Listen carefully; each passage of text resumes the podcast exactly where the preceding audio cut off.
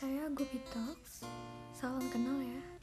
Karena di podcast sebelumnya kita belum sempat kenalan. Jadi saya mau ngucapin selamat datang buat kalian semua yang baru dengerin podcast saya.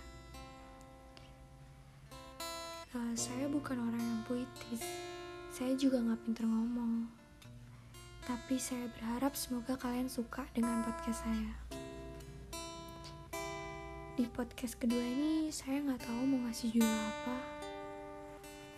Karena seperti yang udah saya bilang saya bukan orang yang puitis dan saya nggak pinter ngomong.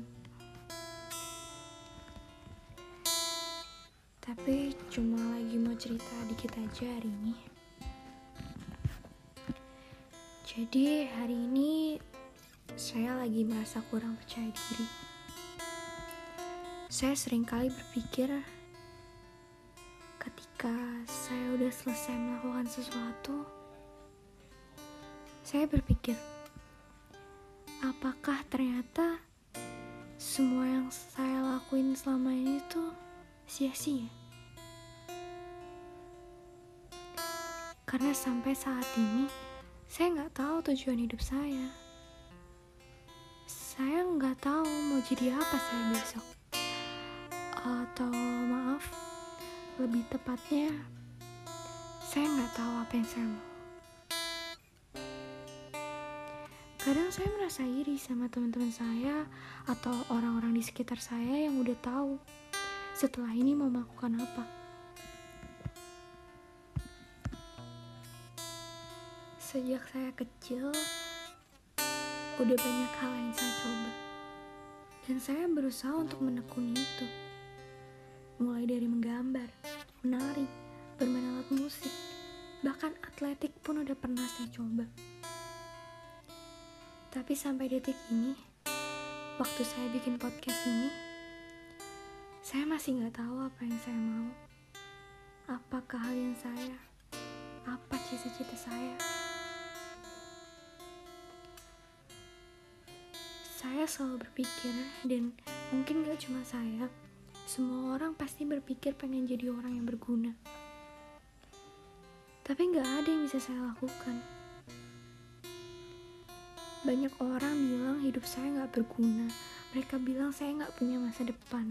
Saya nggak bisa apa-apa. Kata-kata itu selalu terngiang-ngiang dalam pikiran saya ketika saya mencoba untuk berkarya. Kata-kata itu yang sering kali menjatuhkan saya.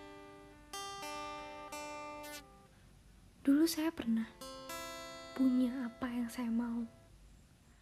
Saya pernah melakukan sesuatu yang membuat saya senang. Dan saya juga berpikir bahwa itu udah jadi bagian dari hidup saya. Tapi banyak dari mereka yang justru berusaha untuk menjatuhkan saya.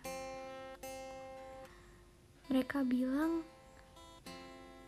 apa yang udah saya lakuin itu semuanya sia-sia. Saya nggak berguna, saya nggak punya masa depan. Dan pada saat itu, ternyata mereka berhasil. Mereka berhasil menjatuhkan saya.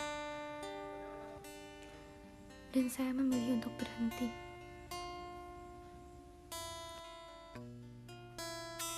Well, buat sebagian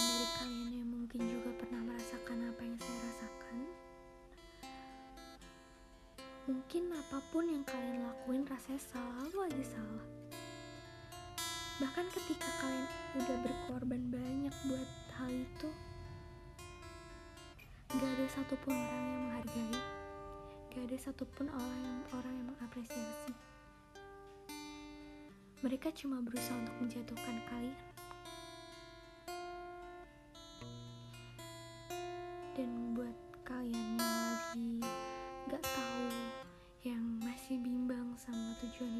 kalian yang kalian gak tahu apa yang kalian tenang aja.